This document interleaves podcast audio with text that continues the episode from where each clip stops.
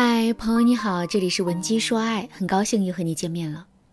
爱是一个很美好的词，但很多时候我们都会被爱所蒙蔽。就比如在一段感情中，很多姑娘都不知道自己到底是不是真的喜欢身边的这个男人。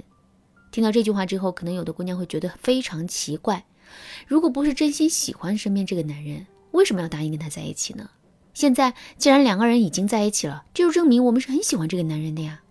有这个想法很正常，但我们一定要知道的是，我们做出的每一个选择都不一定是完美选择。什么是完美选择呢？所谓的完美选择，简单来说就是我们百分之百坚定要做出的选择。比如大学刚毕业的时候，你是选择读研还是继续工作呢？如果你对读研一点兴趣都没有，那么你做出的参加工作的决定就是一个完美选择。但实际上，我们大部分人在面对两个选择的时候，内心都是犹豫的。所以，无论我们最终是选择了读研，还是选择了工作，这都不是一个完美选择。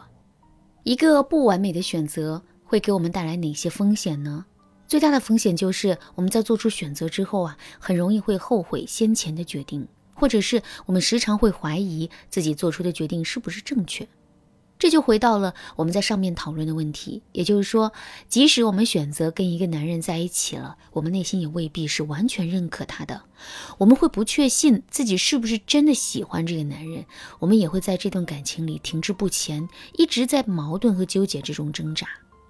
那么，到底有没有一种方法可以让我们清楚地看到自己的内心，从而确定对一个男人的爱呢？其实，这样的方法是有的。下面我来给大家分享三个判断方法。如果你想在这个基础上学习到更多的判断方法，或者是想要在导师的帮助下对自身的情况做出判断，你都可以添加微信文姬零七零，文姬的全拼零七零，来预约一次免费的咨询名额。第一个方法，我们可以回想一下，跟这个男人在一起的时候，我们是不是会感到由衷的喜悦？我们要知道的是，一个人的身份是会左右一个人的情绪表达的。比如在公司里，你是一名职员，在面对自己的同事的时候啊，你会有一种情绪表达。同样的事情，在面对自己的领导的时候，你的情绪表达就会变得不一样。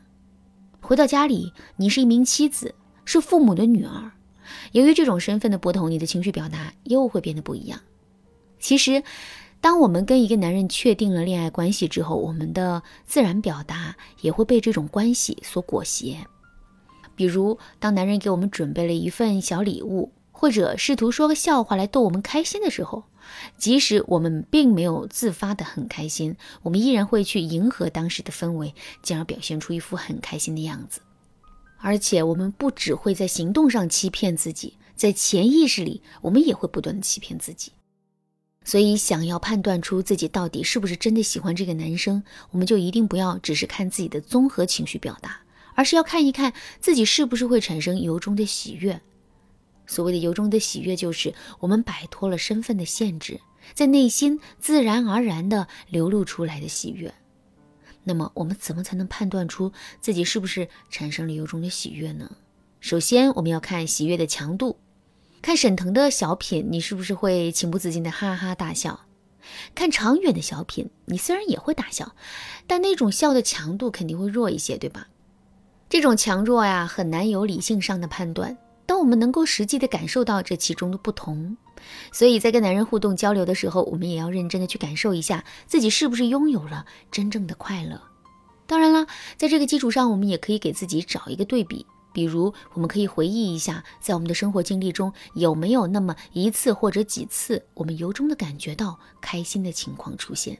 一般来说，我们肯定是经历过这种情况的。所以，当我们再一次产生喜悦的感觉之后啊，我们就可以拿现在的喜悦跟那一次的喜悦进行对比，之后我们就可以确定自己的喜悦是不是发自内心了。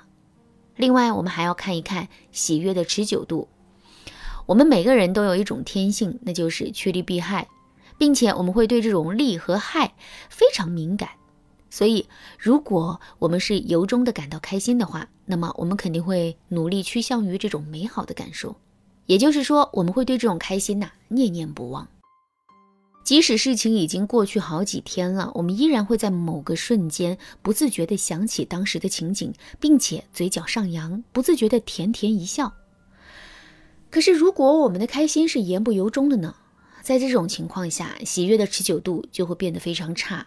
也就是说，我们只会在事情发生的一瞬间产生一些喜悦的感觉，之后我们就很容易会把当时的情景忘掉。最后，我们还要看一看喜悦的理性度。我们要知道的是，开心和喜悦并不是一件理性的事。换句话说，就是一份真正的喜悦，往往是在我们无意之中、不受控制的出现的。我们不知道它为什么会来，也不知道它是哪里打动了我们。但我们就是想笑，就是由衷的感觉到开心和喜悦。就比如时隔多年，我们见到了自己的初恋男友之后，我们是不是会情不自禁的感觉到兴奋和喜悦呢？可是我们的喜悦到底是什么呢？其实我们也说不出理由来。可是，一份言不由衷的喜悦，却是需要有实际的刺激物，并且有足够的理由作为支撑的。所以在跟男人互动的过程中，当我们内心产生一丝喜悦之后，我们就可以马上问一问自己：我喜悦的到底是什么？如果我们想了半天却无法想出一个具体的理由的话，这就证明我们的笑是情不自禁的，是由衷的。好啦，今天的内容就到这里啦，剩下的部分我会在下节课继续讲述。如果你对这节课的内容还有疑问，或者是你本身也遇到类似的问题，不知道该如何补救的话，你都可以添加微信文姬零七零，文姬的全拼零七零，来获取导师的针对性指导。文姬说爱，迷茫情场，你得力的军师。